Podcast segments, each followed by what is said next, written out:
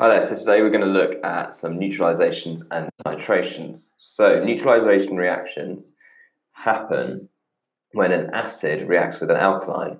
The hydrogen ions will form the acid and combine form the acid will combine with the hydroxide ions from the alkaline to produce water. So hydrogen being H plus, hydroxide being OH minus, they come together to form H2O, water.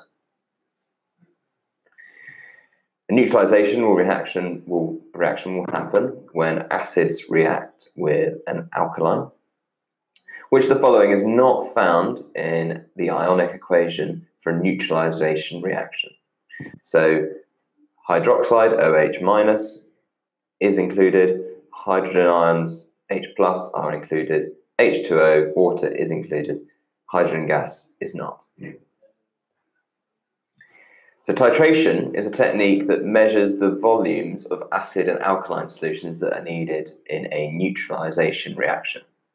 Now, if, for example, we are neutralizing an acid, sorry, an alkaline with an acid, titration could be used to calculate the concentration of the alkaline if we knew number one the concentration of the acid that we were uh, that we were adding, and also the volume of the alkaline. And then what we can do is we can measure how much um, how, mu- how much um, we need to, to do that neutralization, and that will tell us how strong it is. We can use different indicators for this. So what they'll do is they'll show when the endpoint of a titration happens, and by the endpoint in this occasion, what it means is the neutralization has happened. So there's um, a complete balance of acid and alkaline, and it's a neutral uh, pH in there in, in the in the reaction. Um, and what the indicators will do is they'll suddenly change color uh, when the uh, when the neutralization is a, is complete. So either from acid to alkaline or alkaline to acid, there'll, there'll be a color change. Now, when you're choosing an indicator, the strength of the acid and alkaline must be considered. So if both the acid and alkaline are strong, some suitable indicators might be uh, methyl orange, which would turn from yellow in alkaline to red in acid, or uh, phenol uh, which will go from pink in alkaline to colorless in acid.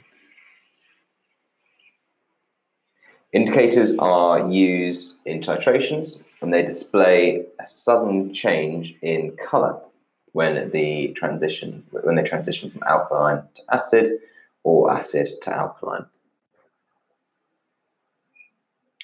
If we were neutralizing an alkaline with an acid, titration could be used to calculate the concentration of alkaline if we knew the concentration of the acid to be added.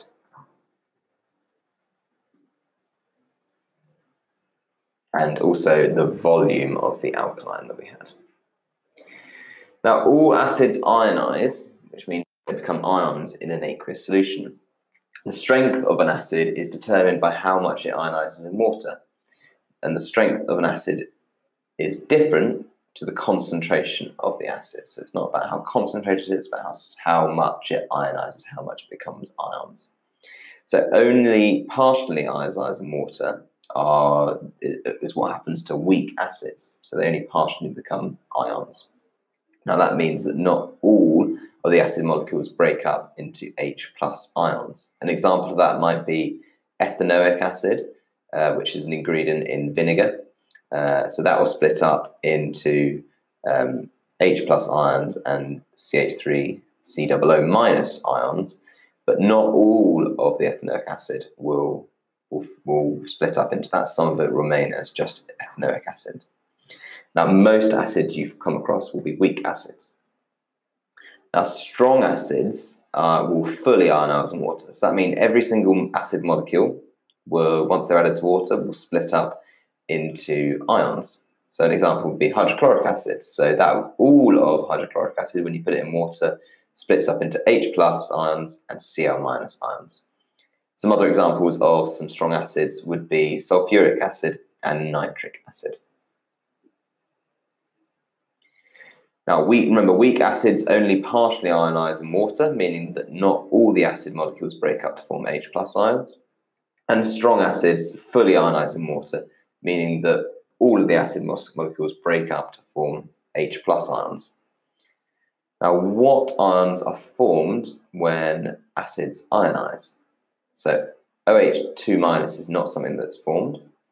Um, H plus is something that's formed. It's a, that's what the acid ion is. So H plus ion and OH minus ion. H plus is a hydrogen ion. OH minus is a hydroxide ion. Remember from earlier that if you put those two together neutralization reaction, they'll form water. Which point of neutralization reaction do titration indicators help us to see? Now, that is what we call the end point. So the end point of titration, remember, is when the neutralization has occurred. Remember, H plus and OH minus ions react together to form water in neutralization reactions.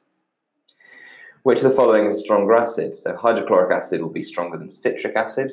Remember, that's because citric acid only partially ionizes in water, whereas hydrochloric acid completely ionizes in water. The same with sulfuric acid is stronger than methanoic acid for the same reason. And nitric acid is stronger than ethanoic acid, again, because it is a fully ionizes in water. A neutralization reactions when an acid reacts with an alkaline, remember it will form uh, a salt and water.